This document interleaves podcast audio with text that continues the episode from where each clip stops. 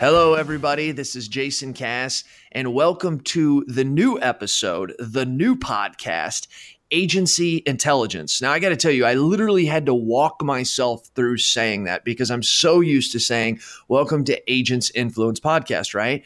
But while I'm excited, because um, a lot of you maybe you don't know, maybe you do, it's after March 1st now. And according to my records, March 5th of 2013 was the day we put out our first podcast for Agents Influence for what used to be known as Grow Program.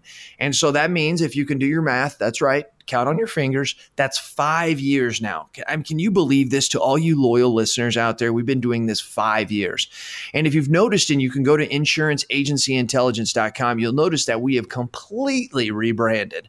Um, there is no more Grow anymore. The only Grow program there is is when I get my tap to file my taxes, and that's the way that the government records all the money that I'm losing in this venture. And so what do they do is is we are agency intelligence now. Uh, a lot of you guys have heard it it. I'm going to repeat it over the next couple podcasts because I want you to know you may be listening. This is the first one you're listening to. You may be a loyal listener. This is maybe the first one you've caught. As you know, I guys took a hiatus. I recorded some of the last one back in December. I've now started to spit them back out again. I've got a bunch that are recorded at this time, which you've probably already listened to those now. Um, but we are separating it into two podcasts. So it's agency intelligence, which we are now AI. And then we have Agents Influence Conversations with Jason Cass. And converse agents influence conversations with Jason Cass is from a higher level. It's more of the industry. It's more of the Ryan Hanleys, the Cindy Donaldson that you've probably just recently listened to. It's the Billy Williams. And, and Billy's kind of actually not really qualifying for agents influence conversation with Jason Cass, but he does. But then I occasionally am going to start to throw out, and actually probably more frequently, I should say, going to start putting out things like this podcast, which is agency intelligence. And this is where I go get people who are actually doing what you and I do every day, right? They just don't sit around and talk about it. They don't sit there and say, oh, yeah, well, I remember back in 94 when I was an agent before I became a consultant or before I became a marketer and trying to tell people that video is the thing that's going to drive the most business to you. Um, no, we're talking to somebody like today, Miles Merwin, who is the owner, the CEO, the founder of Advisors Insurance Agency. Now, now here's here's the thing about this is why this is important, and I'm going to stop and get on with Miles.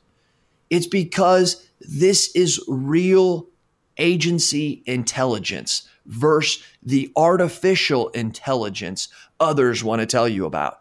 So we reinvented AI we straight said artificial intelligence out the door agency intelligence right here. And that's what we're doing here. So give it some time as this kind of um, blossoms and becomes what it is. But this is the brainchild of what I've thought. You'll also hear my solos when I go on and do my solos. I sound like I'm, an, I'm like a rapper or something, but I'm really not. But when I do go do my solos, it'll also be part of agency intelligence. But now to get on with it, because you're a loyal listener and you have things to do.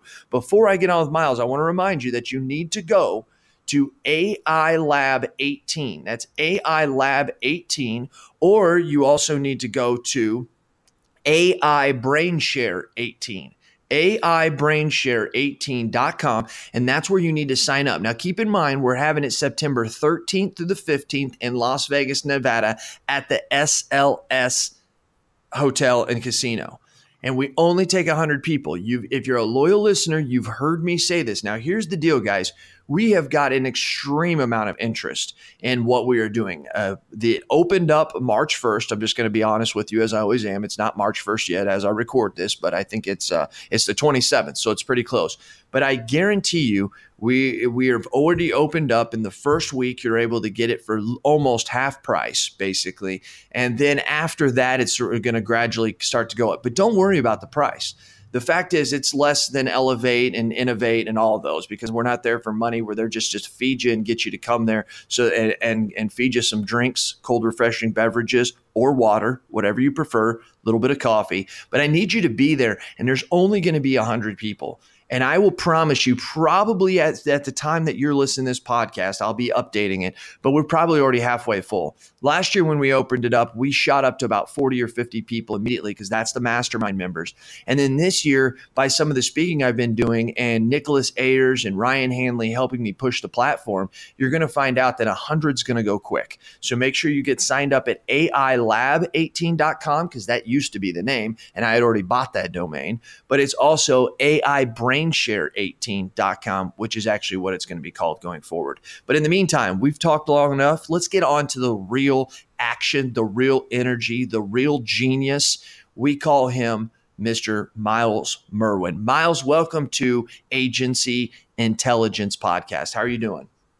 I'm well. It's yeah, yeah, you know, one. Eh, there's reasons for that, Miles, and I think the loyal listeners are getting ready to find out.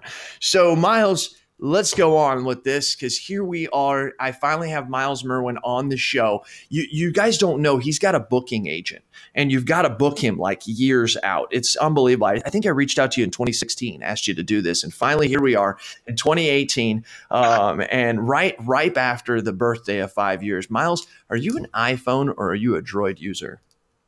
I'm iPhone. an iPhone user. Yeah, yeah, yeah. Any reason why? You know, I got the first iPhone when it came out, and uh, slowly but surely, I've I've purchased more Apple products and I just like that it's you open the box and you just, you use, just it. use, it. I also think you undersell yourself, Miles, because I think that when you look up the definition of loyalty and consistency, I think there's a picture of you right there. And if you guys don't know, he has he has red hair. He's ginger, is what we call him. I like to call him ginger because those are the words he uses. But anyways, um, Myles, now tell us the last maybe uh, pod or the uh, latest uh, app that you've downloaded, business, personal life, games for fun. What is it? So I think I might have caused myself a problem, but I downloaded the Robinhood app most recently, which is ah. kind of a, uh, a, free stock trading app, and it has consumed my life. And if I look at it right now, I'll probably be upset. Uh, yeah, you would. I was up, you know, I was I was up as of before yesterday morning. I made some bad picks like Fitbit, and now I'm losing a lot of money. So you know, right you know, the guy in my office, uh, Scott, he uses uh, one of these free apps to do it. And you know what's amazing is that he's making a little bit of cash right now, Miles. He bought one of these penny stocks and he'd yeah. been doing this research and he found out that it's some natural herbal and thing and da da da da da. And I guess some star is getting ready to push it. So we bought like, I, I can't remember, like a thousand dollars worth of these penny stocks and the sucker went to like 17 cents. And I mean, if you do the math, it's phenomenal. Like what 17 cents can make you, you know what I mean? Absolutely. And so it was, it was, it was really, really cool. So um, I don't really follow it too much, but you told me about that. And and Travis in my office uses that Robinhood app. He absolutely loves that thing. So Miles, um, do you love to win or do you hate to lose? You know, I asked my little girl that the other day. Uh, she's six, and she said that she doesn't like to use the word hate because that's a bad word. But so she changed and said she despised to lose. Despise. She really, she's six and she said despise. Yes. Yeah, they can tell you the genius that Miles is. See what you guys are getting ready to get? I mean, that's just the way he is. And and really, I think the genius is your wife, right? I think so. I think that's the, yeah. the credit to there for sure. Good answer, because you might be listening to this in one day driving down the road with her in the car, and you just earned brownie points, Miles. That was good, but also you spoke the truth, and she prefers that over anything. All right, right, well, fantastic, and that that's a good point. It disdain is disdain to lose, and and I, I I do agree. I think both sides that either one is right. Um, I just love listening to how it reflects upon in people's mind to for them to side one way or another. And uh, I don't like the negativity of it either. But man, I love to win, you know. But then again, I just really I love to sit there and lose. Not love it, but I like to when I lose, I do like that time afterwards to say, what what can I learn from that? You know what I mean? Like what can I learn from that?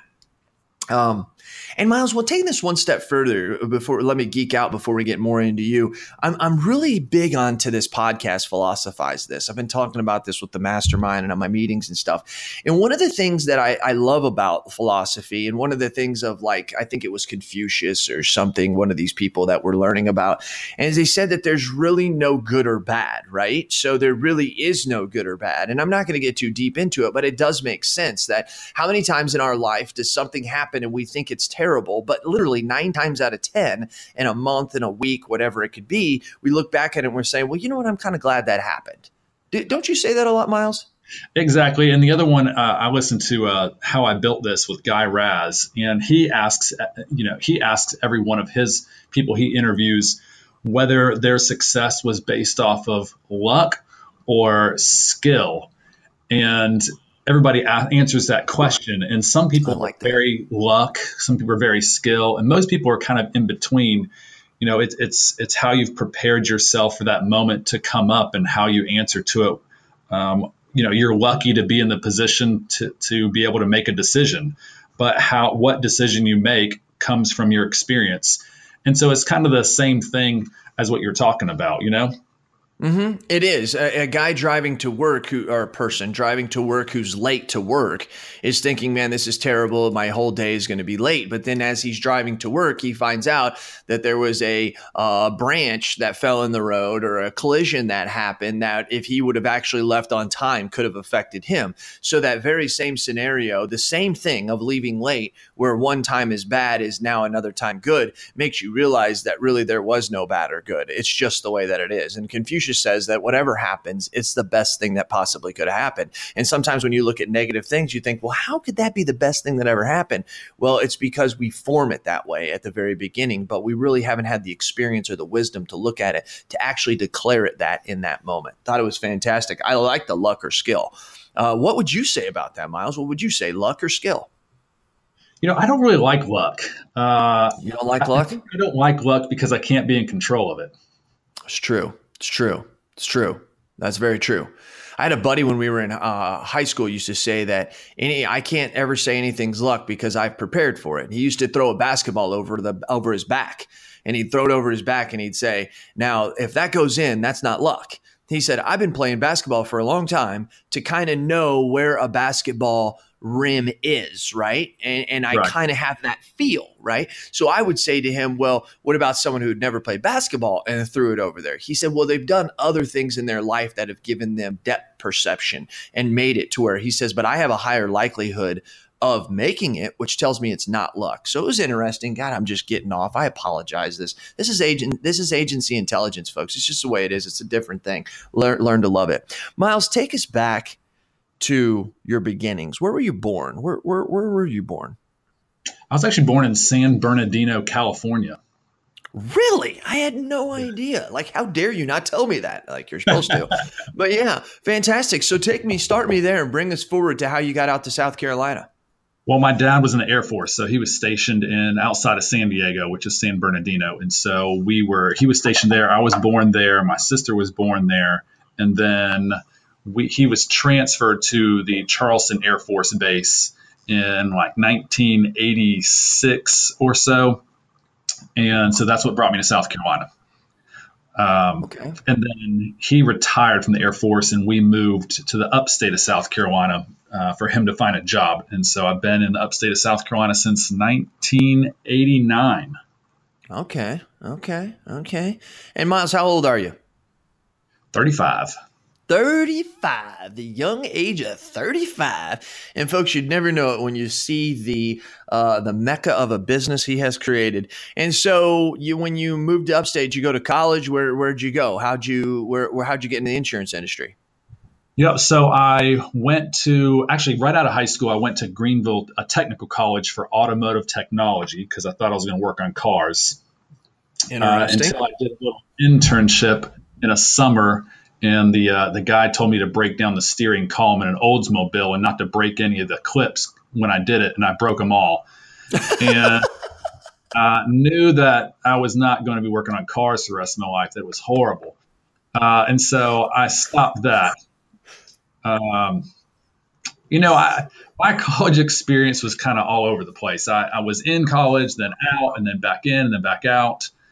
I um, got in a really bad motorcycle accident, didn't have any health insurance. My dad went down to the technical college, signed me up for four classes the same day. So then his military health insurance picked me up and covered the motorcycle accident because I had wow. I was a full time student of, technically on the same date of the accident, so they covered the quarter million dollar medical bill.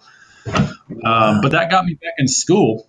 Um, and I think I quit again, bartended downtown, and then I met, as you said earlier, the genius of my life, uh, my wife, and she said, "Hey, you need to actually finish something." And so I went back to school, finished a an associate's in business and marketing, and I think I took my final exam on our honeymoon. Wow. Wow, that's that's interesting. So how'd you move forward to where you are now?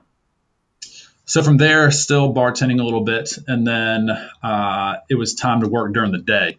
And so my I had some friends that worked for State Farm, uh, and so I took my resume down to like a corporate office here in town.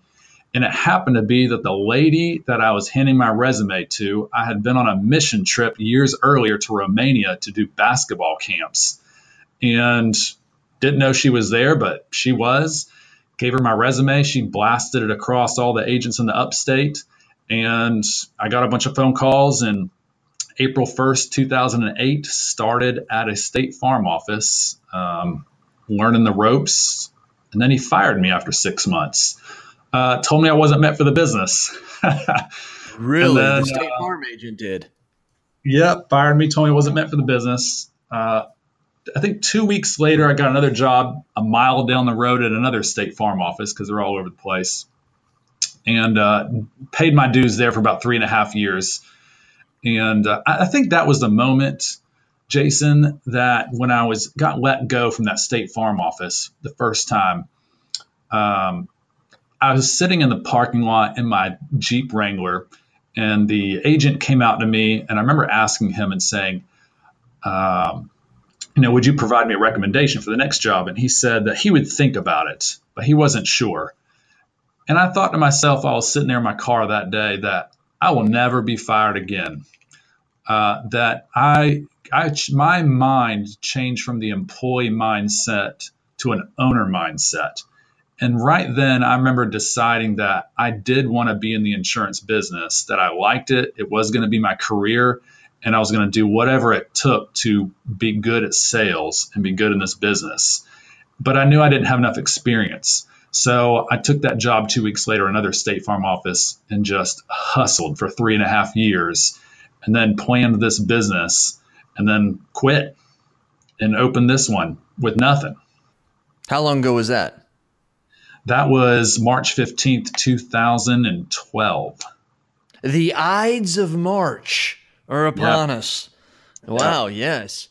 Okay. Wow. What you said 2012. Is that right? Yep.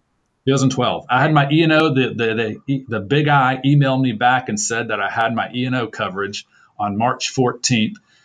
Uh, that evening, she emailed me to tell me I had coverage effective March 15th. So the very next day, I walked in and quit. Wow. Fantastic, fantastic. So circling circling back just a second before we keep going forward, why'd that guy fire you after six months? What was his you know, reasoning? I was terrible. I mean, I, I, didn't sell anything. I mean, the sales were terrible. Uh, and I think it's you know, and, and now I realize this when when hiring people, it's tough to hire people that have zero background in insurance and expect them to have high sales goals within the first six months of them starting. I mean, it is a good size learning curve to go from absolutely no experience, and I was only 24 years old. I had no mm-hmm. sales experience really either. And uh, you've got a lot of product to learn. You've got a lot of just language, vocabulary, conversation style to learn, the skill of picking up the phone and calling people and building rapport. There's a lot of skills there that you really need to develop to be able to sell well. Um, you'll You're have right. some, you'll you'll have some some successes, but nothing consistent. And you know, and, and then sometimes it's just office envir- environment. The office that you select to go to work in, uh, you know, the, is there a culture of mentorship or is there a culture of competitiveness within the staff members, which can be healthy, but not when the people who are supposed to be mentoring you are also being competitive with you, uh, because then they see you as competition. And very good point. Very good point. I don't think I've heard ever anybody ever say it that way. That's a very good point, Miles. Uh, because I like that. You're, you're you're treading on their territory, so you know it, it, that culture in the office just really. And I always tell people that are coming in that I interview now, and you know if i'm not interested in hiring them i said hey when you're getting into the insurance business the person interviewing you is you know that's fine i said but you really need to be interviewing the person behind the desk because if you pick the wrong person you will be you'll be a part of the statistic of the people who try to get in the insurance business but fail mm-hmm. there's a high failure rate and it's because you were the one being interviewed and you didn't do the interviewing, making sure they were the right fit for you and your career. Because you can get a job in an insurance office all day long. It's easy. Anybody will hire you if you're willing to work. But and if you know that you could be good in this business and you've you know done some learning, gotten your licensing ahead of time, you will get hired. It is you, they should find the right person for them, not just take the first. You know, Miles. Awesome. You know, Miles, what's amazing about this is, is you you talk about this type of stuff a lot. Um, whether you're posting in the mastermind or you're talking on the, some of the meetings uh, that you grace uh, your that you gra- uh, grace us your presence with. Um, I think one of the things that that you do you find yourself to be somebody who's really good at hiring people. I mean, I've definitely had some success there. I mean, that's, that's one of the biggest reasons for our success. Um, uh, and it takes a long time, though you know, it's it's unfortunately it's not a quick thing, and I just I just you know a girl that I've that I've invested quite a bit in. Um, she's been working for me for two years, and she's just decided that she's going to go back home to the coast. And you know, it's a huge loss to the agency, and I don't have a bench. I mean, I haven't been building my bench very well, and so you know, I basically just you know had a starter on the basketball court for let's use Kentucky since you're a Kentucky fan. You know, you had a starter that just sprained his ankle, and your bench is thin. Ah, that's a good way to look at it. And that's where you're at right now, right? It is, you know, so I'm back to Zip Recruiter, you know, which is terrible. yeah, it is. It is. Uh, uh, you know, and so uh, tell us about, you know, because part of your hiring and part of the culture that you've built, I think, has been uh, to your success. So, uh, you know, whether or not uh, you want to tell, but your your premium is north of a million. So that's all we need to say because I think there's a big defining moment. I think a big defining moment on an agent that gets between 300 to 400,000 in revenue and gets above that I feel as if there's a real hard plateau right there that you have to overcome. Yeah. I believe, tell me if I'm wrong, that it's it's a lot easier to grow after that. But I think after you get to about that 900,000, that million revenue mark, I think you kind of hit that plateau again. And it's like, how do we push through that? I think it goes to about a million. Now, what I've been told is that the next million is actually easy, but you get to that two million to two and a half million, which I can't wait to experience this. But you get to that, and so you're there now, which means that you've you've pushed through. We won't get into your finances because I know them because you and I have an intimate relationship. That's not for everybody to know, but your growth has been unbelievably extraordinary. And I mean, what do you what do you what's your number one thing that you attribute that to? I mean, I think I mean again, people, uh, people in our office are the number one. Uh, they are the ones out there building the relationships and talking with the clients every day and building trust. Um, I mean, they're they're the number one. They're, they're the reason why we are mostly successful. Um, and behind that, I try to put a lot of energy in building in a good brand around that, and the right tools, and the right technology, the right carriers, right, right, um, the right relationships, uh, the right support staff to make them feel confident in what they're doing. Um, you know, invest in their education. Uh, so pe- people's number one. Um, an example of this, I had a guy that I hired a, a few years ago his name was Jason, and uh, you know he worked for me for about seven eight months. And at that time, in my mind, a body was one, anybody was good. If they could produce anything, that's great, right? Because it didn't cost me anything if they were commission only. That was a huge mistake. He was able to generate maybe, um, you know, a hundred thousand dollars in uh, in premium in seven or eight months. I rehired uh, after I let him go. I hired another guy. He was able to generate, you know, he averages uh, 80 to uh, over 100,000 a month in premium. So the, the wow the thing is is having a body in your office is not good enough. It, it's finding the right people who are able to connect well. Um, and there's something about certain people. They either can connect with people and build trust quickly, or they can't. Both are very That's what my question is, real quick, Miles. I want to cut you off because this is important what you just said, and I want to dig just deeper on just for a second here. What was the difference between Jason and that new guy? What do you feel was the difference that was that separator from why they were so different and, and being successful?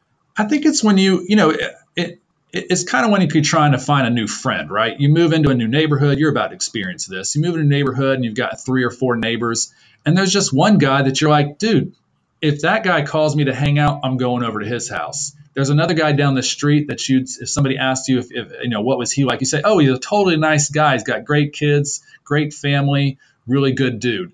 But then if you said, well, but whose house are you going over to hang out with, and who you'd call and ask for recommendations from, then you you would probably pick one out of the four guys in your neighborhood. Like, well, if I had to guess somebody for a recommendation, I'd, I'd probably call that guy. Why? Both are nice guys, great families. Why would you call that guy versus the other guy? It's just some people have that natural tendency to create, I don't know, trust, or they have, you feel like when you talk to them, they're thinking about the question that you asked. They, um, know, there's something about them. You know what I'm saying? Right. No, I, I agree with you. I just wanted to let you go so I could get that genuine, uh, genuine words and thoughts and feelings out of your brain. That was fantastic. What a great analogy for it too. So you know, you uh, it's also he's probably the guy that drinks the most beer. Too. And so you want to go hang out with his at his place because it's like, hey, hey, honey, he's got the actual refrigerator in the garage. You know what I mean? So, anyways, no, no, that's good. That's good. I like that. I like that. Miles, do you sail? Do you, I know you invest a lot in your people because it's not. You, you've already talked about the word mentorship. You've already talked about the word people um, as being very important. And, and and like, what does your day look like? Like, what percentage of the day do you sell? Do you sell? Are you invested in your people? Are you tracking your finances? Looking at your goals. What is your day roughly? I know it's all different, but overall, how do you see your day stacking up day to day? It seems to be changing dramatically. Like right now, my day is spent thinking about recruiting and hiring. Um, and you know, most of my day, I do not sell anymore. Really, uh, I mean, do I sell occasionally? Yes. There's staff is busy and a business owner calls and I need to insure a small business, or my commercial guy's trying to focus on a large account that's maybe you know 15 20 30,000 in premium or more and he doesn't have time to help a guy that's a $3,000 commercial account you know I'd rather see that client taken care of than you know and he may have other business with us than just not taken care of so I do pick those things up um, I still have a book of business that I've been writing over six years, so I still have clients that I have put my that, that put their trust in me. They know me to help service their account. So I'm still requoting and um, you know doing reviews with with clients that I have. That probably takes up a couple, maybe two hours of my day. Um, recruiting takes up another, you know, hour or so a, a day right now.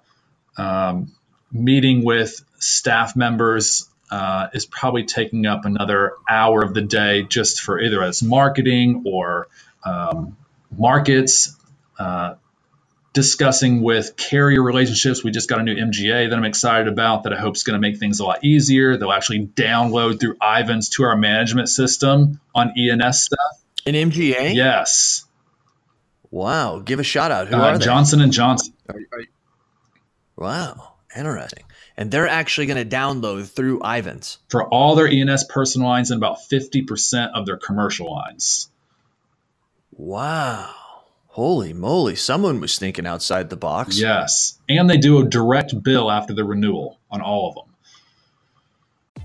Hello, loyal listeners. Hey, are you a local agent struggling to find markets for your client? Maybe you, maybe not.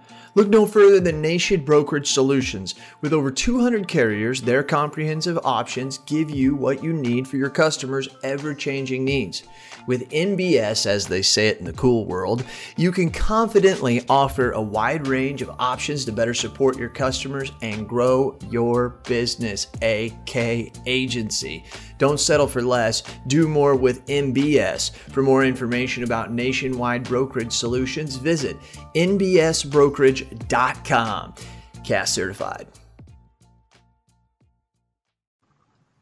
Whoa, someone has got some leadership at the helm there. That is fantastic. And you know, you think about it, it's like we're amazed by that only because no one's doing it except for all of the other companies. You know what I mean? But when it comes to MGAs, no one's doing it. It's like, hey, we're looking on one side of the fence going, wow, look at what they're doing over there. And we're standing on the side of the fence where everybody's doing it. That's just the industry we're in. I want to continue on more about that here in a minute. But so yeah, I, you know, maybe that's kind of what my day right. looks like, though, and and you know, and then technology stuff. So I'm updating the website constantly. Um, you know, I added a, a chat bot, oh, not a chat bot. I added a bot to my website and to our Facebook Messenger that does everything automated, and I'm working to develop that a little bit more and plugging in our management system to it and. Um, working with carriers to get able to so the bot can actually quote bind coverage um, you know, so it's just those kinds of things that I'm working on all day.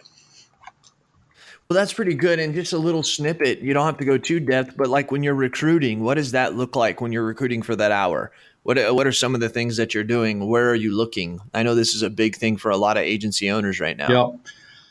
I well, I use LinkedIn quite a bit to spy in on, you know, uh, State Farm agent staff, and you know, okay, all right, yeah, and, and if there's an Allstate staff or nationwide staff, somebody who's been in the business six to eight months, or if there's somebody who's working for a really large bank-owned insurance agency who's kind of capped on what they can do.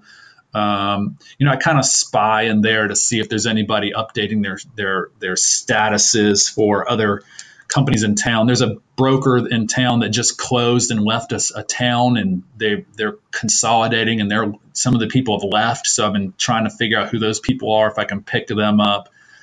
Um, and then okay, you know, talking with talking with staff. Uh, we, we the retention girl, marketing retention girl that we hired, she was she formerly worked with a staff member that we hired. Um, so I think it's just talking to our current staff, spying on people on LinkedIn, keeping tabs and notes on people that you run across when you're out in the community, whether it's networking or at the bank or at a restaurant or um, you know doing some sort of community service project and you see somebody there. Um, just look and I, I'm trying to look for people who are employed and not unemployed. I want to try to pull people out of their jobs but I don't want to hire people that have been already pushed out, if that makes sense. Yeah, that does. And that's actually a fantastic way to put it. That's good stuff. That's good stuff. Miles, when you're declaring uh, a healthy business, when you're declaring what your agency needs to look like to be healthy, I think we always uh, we always look at the oh, well, did uh, what was my growth? You know what I mean? I had 10% growth or I had 15% growth or whatever it is. When you're looking at like the the health of your agency, you're like you're looking at your blood pressure. Um, what what is some what is a couple factors you use to try to determine if you're going the right way or doing the right things? That's funny you said blood pressure. I was just talking to my um, retention uh, marketing girl and I use blood pressure uh, as as in my in my terminology. And I think for me, when I look at the health of our agency, I'm looking at we use Rocket Referrals, so they have their, uh, you know, we have our uh, what's it called?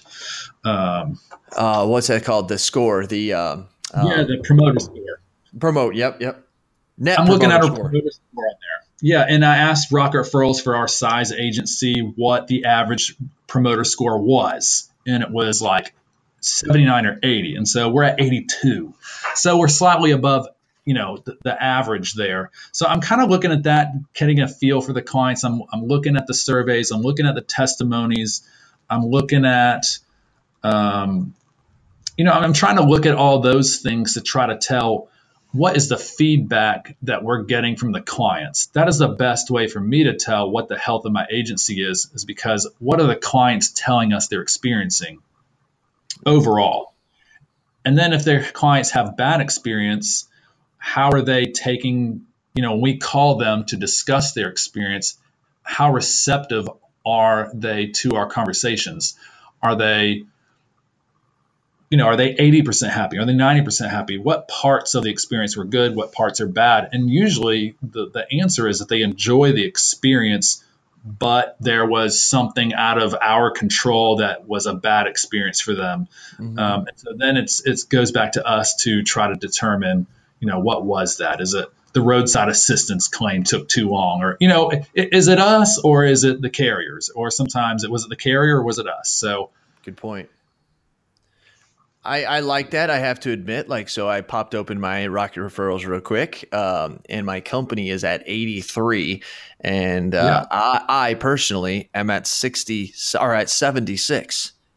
Well, I tell you what, I'm a little bit under average, aren't I? I guess so far. But we do use those testimonials. You know, maybe you, you, probably do the same thing. Whenever we get those testimonials, and for all you don't know, this is why you need to have Rocket referrals. You hear me talk about this all the time. They're one of uh, our partner companies here at Agency Intelligence for the reason why they give you things like Net Promoter Scores, as which you see a giant and a genius like Miles who uses it as one of the factors to be able to keep the pulse of the blood pressure of his agency. So this is this is why I don't tell you about this stuff because I get paid by them because I don't. I tell it to you because I want you to have the best out there. And Miles, when we're looking at that, you you when you have the uh, testimonials and a client gives a testimonial, does that get emailed to everybody or just to the agent who that's their client?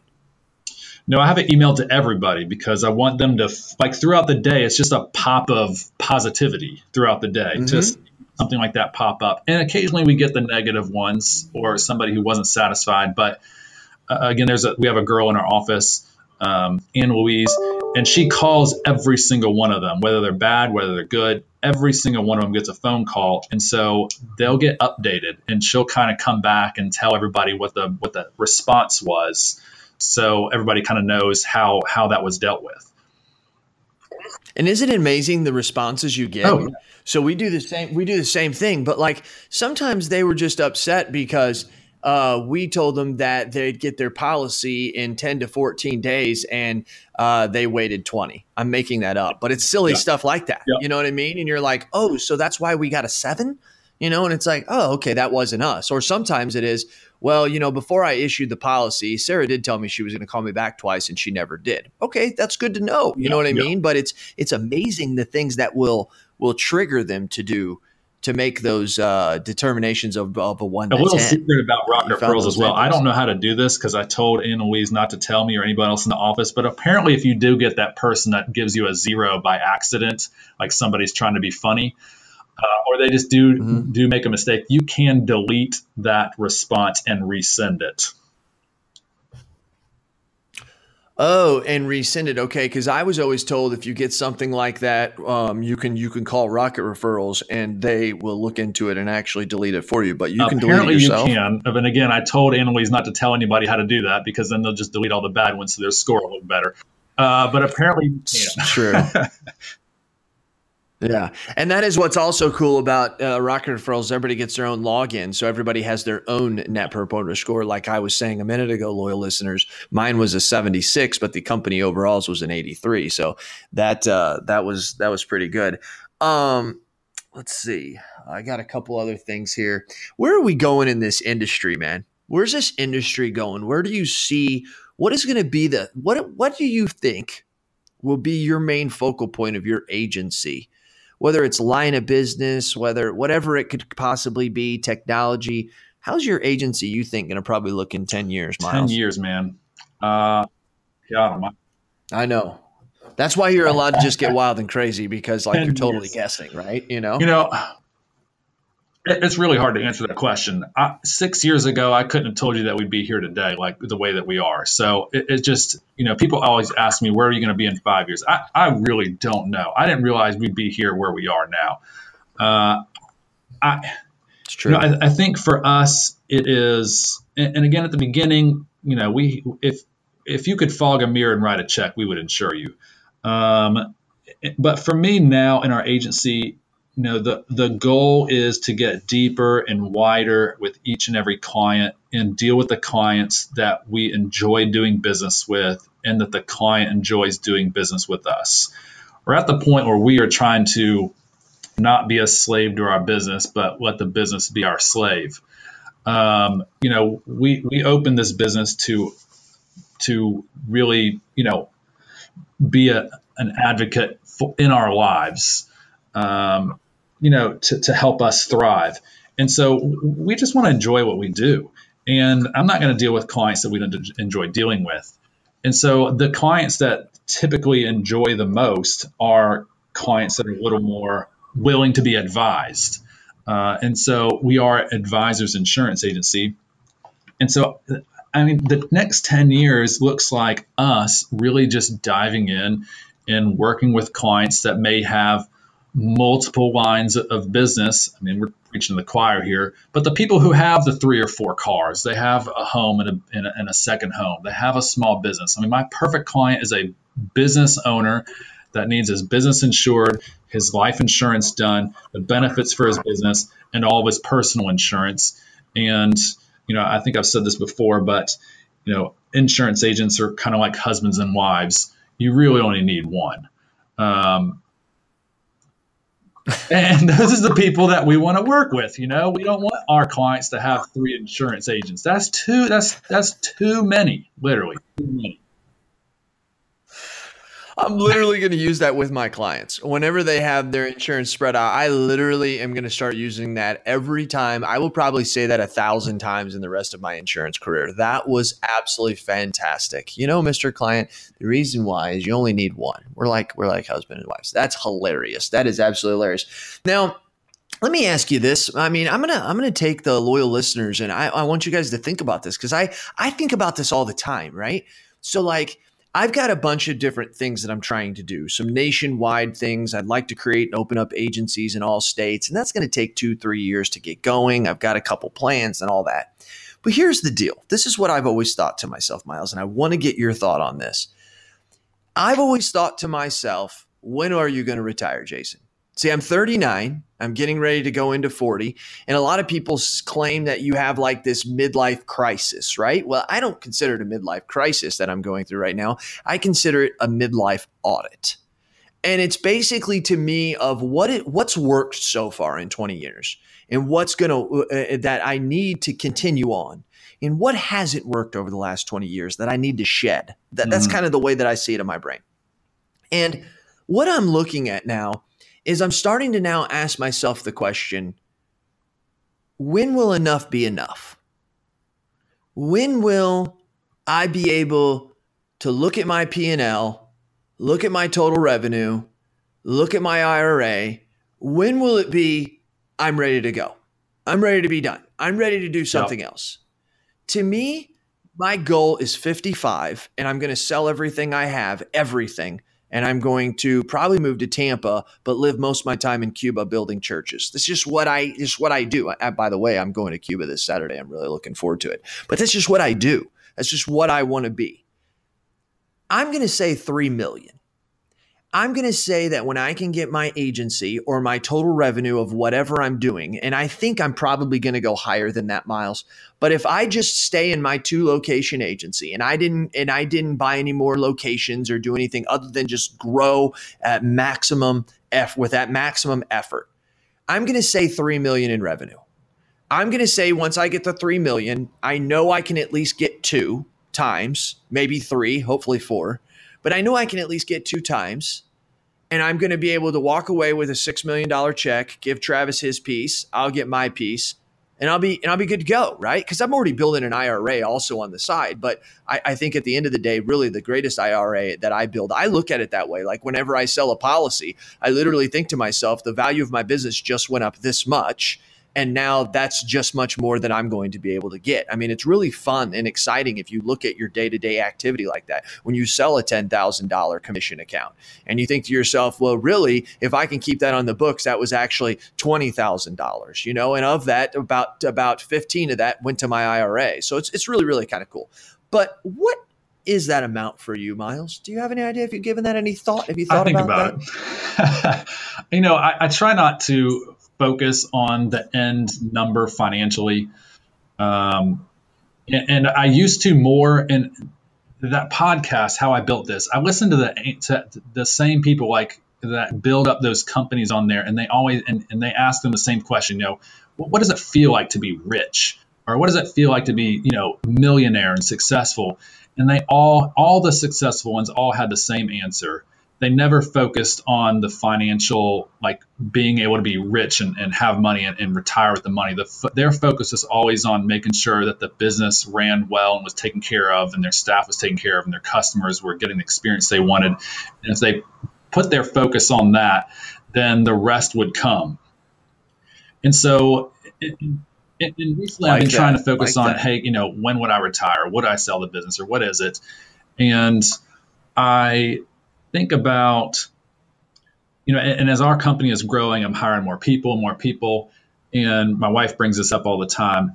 And she says, you know, the, the goal of opening your business was to get more time for yourself and and to enjoy your family and the things that you like to do. And so I'm trying to, what I don't want to do is build up a company that continues to bring more stress, um, keeps me awake at night, uh, makes me worried about things. And I'm not a control freak, but I like when I when you hire people, you want to make sure they can self manage. And when you start hiring more and more and more people, you're bound to have people who cannot self manage, and you're going to have problems because you just don't going to have. I mean, you're just not going to be able to hire as well.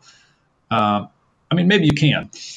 Uh, and, and, sometimes just, no, and I sense. found this out as we continue to grow. Like just because I have more, you know, revenue at the end of the year that we brought in more revenue doesn't mean I made any more money. Uh, because every time you grow, every time you grow, you have to hire people to keep the growth going. So now I'm stepping back and saying, okay, where do I want to plateau? Because now it's time to stop hiring, pick the clients that we want, and grow our margins instead of growing our bills. Uh, so even though you have, you know, when you're talking about you have two or three million in revenue and you can sell it at, you know, two or three or four times, maybe if you're making money, uh, it could, you know, it could be that you have $3 million in revenue and you have $2.8 million in expenses and you've got nothing. Uh, you know, you it's to be tough to sell that uh, at the revenue that you want. And so, I love that. When is the time to start growing your margins instead of growing your bills? And that's a very, very true. So it comes a point in time you're saying that I've got a great team. I've got a lot of things figured out, but the amount of money I'm growing is is is not as important as then just making sure I'm growing with the right clientele, which at the end of the day is going to grow, grow the revenue. But you'll still be able to expand your margins without necessarily growing. Jason, I've got an, I love and, that, Miles. The That's other day, genius. I stopped into a mentor of mine's office. He's a couple miles down the road, and he has a four a four person team four people, no service centers. It's two partners and two service staff. They have a, their their revenue is exactly the same as mine, exactly the same, same size book of business. They have four people. I have eleven people. Now they're not growing. They're not growing. They are maintaining. Wow. But I think that the owners work. I don't know. They might work 30 hours a week. They're excellent at golf they have very nice homes. Their profit margin is gigantic. They have very low overhead. And I'm looking at my business and I'm thinking, we have the same revenue and you're making a ton more money than I am. Uh, so it, it's like, okay, and I have, right. you know, and so you start thinking through, okay, what what is my strategy? How big do I want to get? How big how many, you know, do you want to have a bunch of headaches or do you want to make it simple um, and maybe maybe make the same money or more?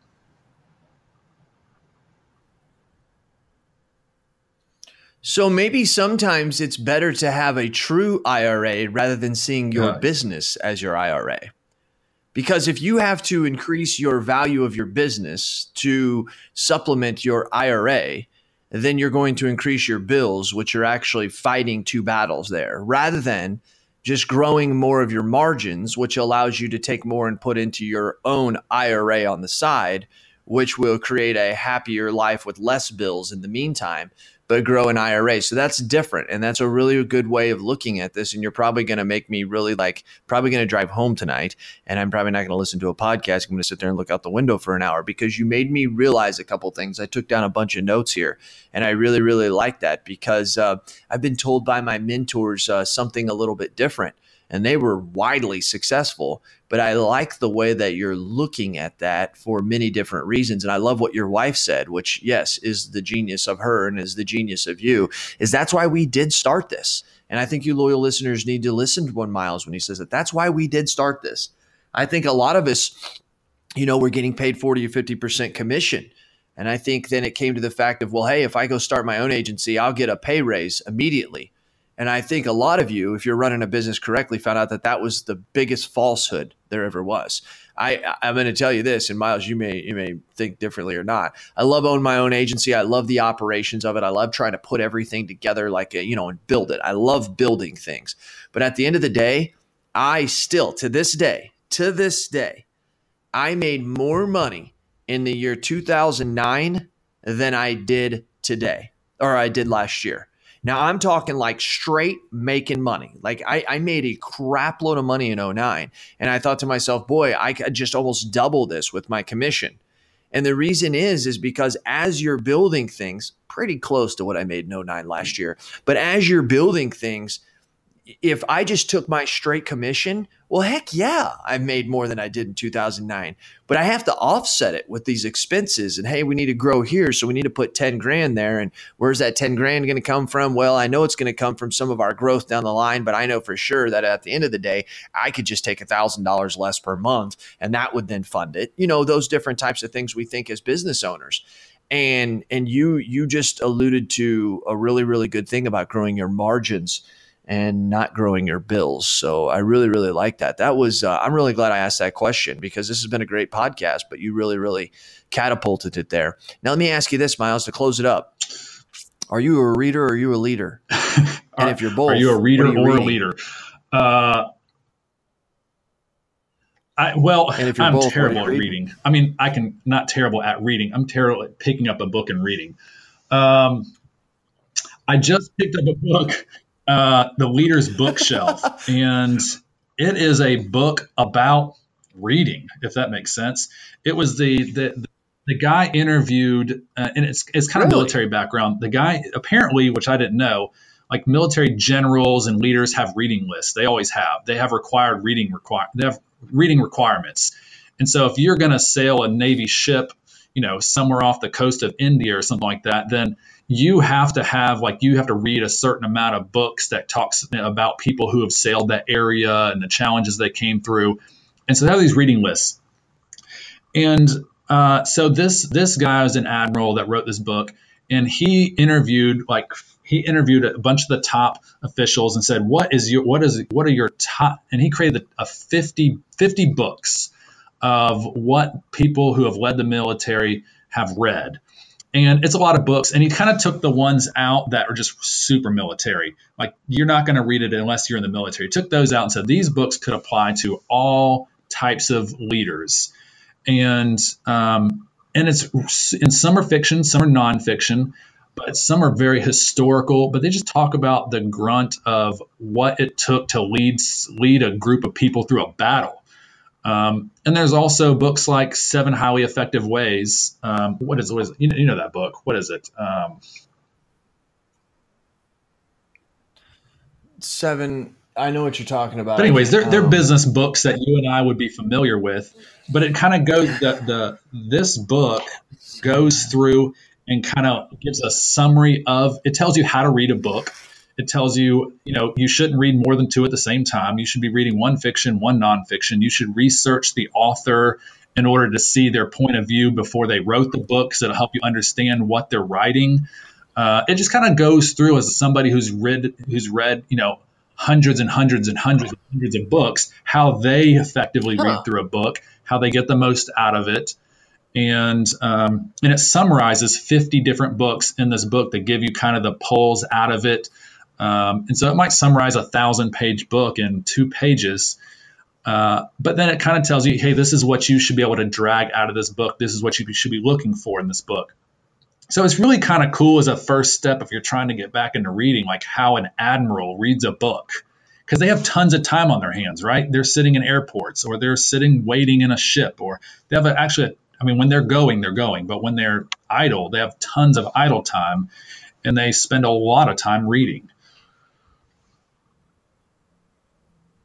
I, I didn't realize that they had actual required reading. That's that's crazy. And so that's the book. I, yeah. I, saw you mention that to Rob McCarthy inside of the mastermind uh, yesterday or two days ago. So I was wondering what that was about. I didn't have time to actually investigate it myself. I struggle so with reading. Thank you very much. I also struggle with leadership as well. Um, creating business is one thing, but then leading the people that you've hired is another thing. And I, I struggle with that immensely. And uh, so I, I'm, I'm hoping through reading, practicing, reading about other leaders and what they're reading will help. Fantastic. You know, uh, Miles, I really do appreciate you being a part of this industry. I'm glad State Farm fired you. Um, I, I, I, I am. I really am. And you know what's amazing is is that uh, when I first was starting off into the insurance world, I may have said this over the last five years, but I don't think so um, my father-in-law told me that I should be in insurance. and Never told I told him I'd never be in insurance one day in my life. Blah blah blah blah blah. But finally, when I decided to listen to him right after 2000 uh, or after September 11, 11th, and I went to go get my own license. What was amazing is the first place I went to was this place called Country Companies, which is a direct writer here in Illinois. And they said, yeah, you know, you seem like you'd be great. Da da da da. Took some tests. Everything was good, but I've had to take this final test, which would determine whether or not I could do this. And I failed the test. I literally failed the test. They graded it on low, medium, and high. Um, you had to be in high in order to qualify, and I got in medium. And the guy told me, he said, "Man, come back and try this again in six months." And to this day, whenever I see a country company's policy I'm absolutely gonna tear it up. I really am because I, I still have this this they're called the green um the green machine. That's what agents call them. I call them the green monster. And it's funny how those little bitty things like that that set us off to say it's somebody who's trying to steer our path, right? Someone who's trying to form the image in my head of who I am. And it's almost like that's off limits to you. Don't try to declare me by your own personal thoughts or some tests that you may give to people. Uh, allow me to prove myself. And in your regards, as you said, you weren't selling because you were learning, but it was a great thing because it taught you that, hey, I shouldn't necessarily expect somebody who's a rock star to, to get it right out of the gate. But it had to do with the fact that it was that defining moment. And I think we've all had those defining moments. And I think any of you loyal listeners who are listening, you ought to think back to when your defining moment is because that defining moment may be the reason why and maybe the thing you need to keep thinking about to keep going forward and creating real agency intelligence inside of your agency. Miles, anything you want to close that, with? Um, in closing, one thing that you just said, and I think of all the time, uh, I was speaking to a class at a local college about entrepreneurship not too long ago, and and the one thing that I see people reason why they fail, they don't aspire to their dreams or goals is they surround themselves with the wrong people. And you are more likely to merge into the person you surround yourself with, and that person is going to become you. So you have to surround yourself with people that help you become the person that you want to become. If you surround yourself with people who make $50,000 a year, you're going to think like a person who makes $50,000 a year. If you want to become somebody who wants to make a, a quarter million dollars a year or half a million dollars a year, then you need to surround yourself with people like that so you can understand how they think. Uh, and so, as running my agency, it's a struggle of, hey, how do I find people that are doing this better than I am so I can surround myself with those people? Uh, and I think it's a struggle, and, and it's one of the great things about this group is finding people to surround yourself with so that you can learn from them and, and, and, and grow your business.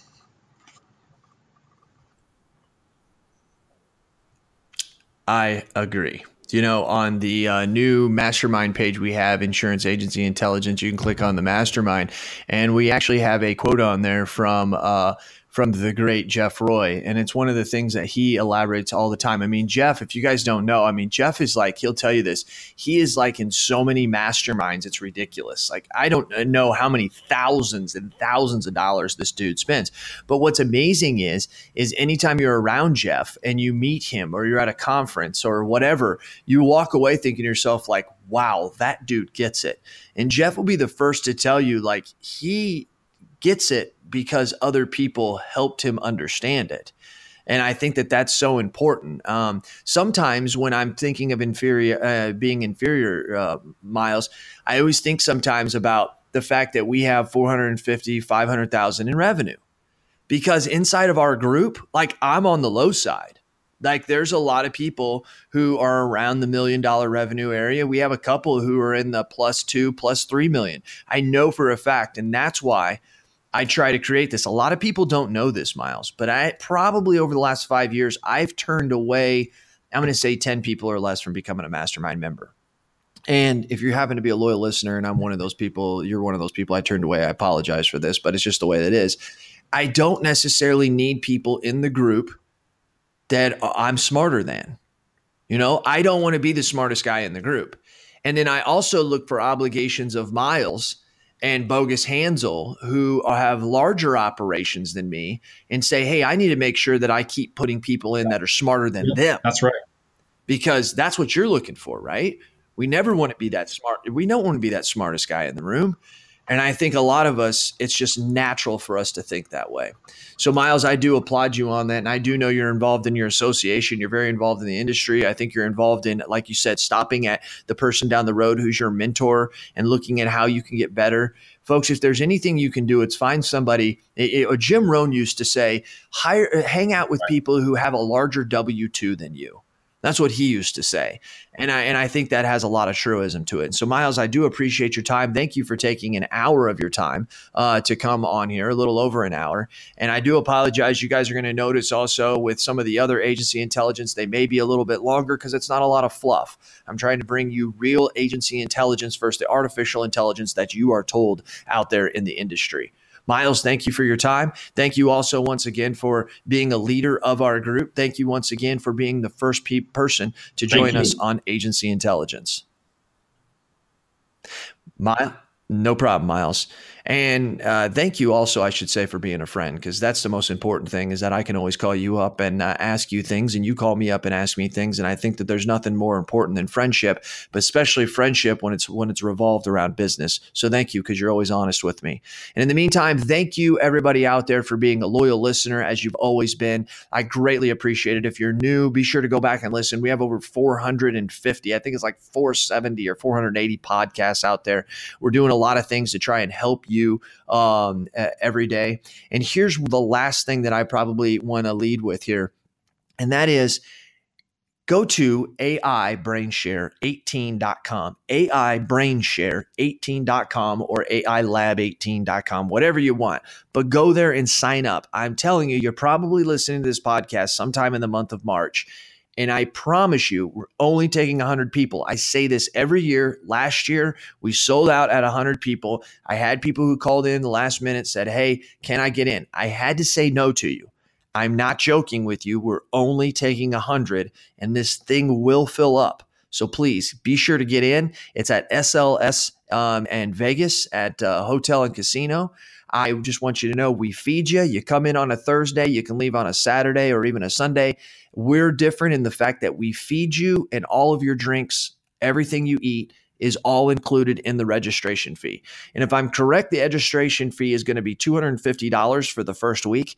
After that, it's going to go to $389 until June 1st. And then it will go to, after that, it will be $489. Still less than all the other conferences, but all the other conferences are just as electric. We're just going to put our style on it because in Elevate, it's not a conference. Innovate, it's not a conference. There are things that are different. And with us, we're a brain share to where we want you to come into a room, sit down, and share brains. And we have got an exciting thing, some exciting things planned. And I will tell you, a lot of the agents who went to Elevate and went to Innovate told me that they were awesome, but they still at the end of it, they wanted, they were looking forward to going home. At the end of Brain Share, they said we wanted another day. I'm still going to only keep it to two days. Some of my members want to go to three days, but we're going to keep it at two days. And I want to see you there in, in, in Vegas on September 13th to the 15th. So, once again, thank you for joining us here at Agency Intelligence, where we give you real agency intelligence versus the artificial intelligence that you're told out there in the industry. This is Jason Cass, and I'm out. Hey, agents, listen to this. Listen to this. What are we terrible at? Think of it. Think of it really. We're, we're terrible at training, right? We're not very good at hiring. We're not very good, terrible at firing, actually. Uh, terrible at creating process and some workflows.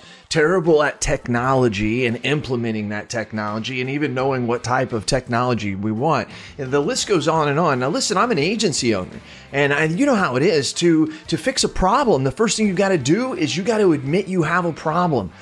Here's what you do go to virtualintel.com. Check out what we do because we do all those bad things that you can't do. Really? And you may do one or two of them well. Good for you if you can do them all. Just want you to know you're in the minority. But if you can't do any of them good, or you don't even want to do them anymore because it just takes too much mental power, then good for you for realizing that and give us a call. I'm telling you, in virtual intelligence, that's what we do. And where we specialize in high quality VEs, not virtual assistants. Look it up. Go to ChatGPT, put in what's the difference between a virtual assistant and a virtual employee. Enough said. I don't have enough time to go on and on about all the differences on this 60 second commercial, but you've got time to search it and look at it. That's what we do. We deliver high quality VEs. We mix the technology with it. We train them on the technology, give them and the technology to you, and you're off to the races. I'm not joking with you. You can call my agency at any time, ask for Lordland, and we do ask her, say, how fast are you able to do quotes? I've actually got a couple videos of it. That's right. We can do five to 10 carriers in one quote in three to seven minutes. So you give me an auto quote, I can do five to 10 carriers in three to seven minutes. How are we doing it? We're doing it through the technology of virtual intelligence. Give us a call. Check us out. You can ask for me personally. I'll do the demo for you. Who are they? Cass certified.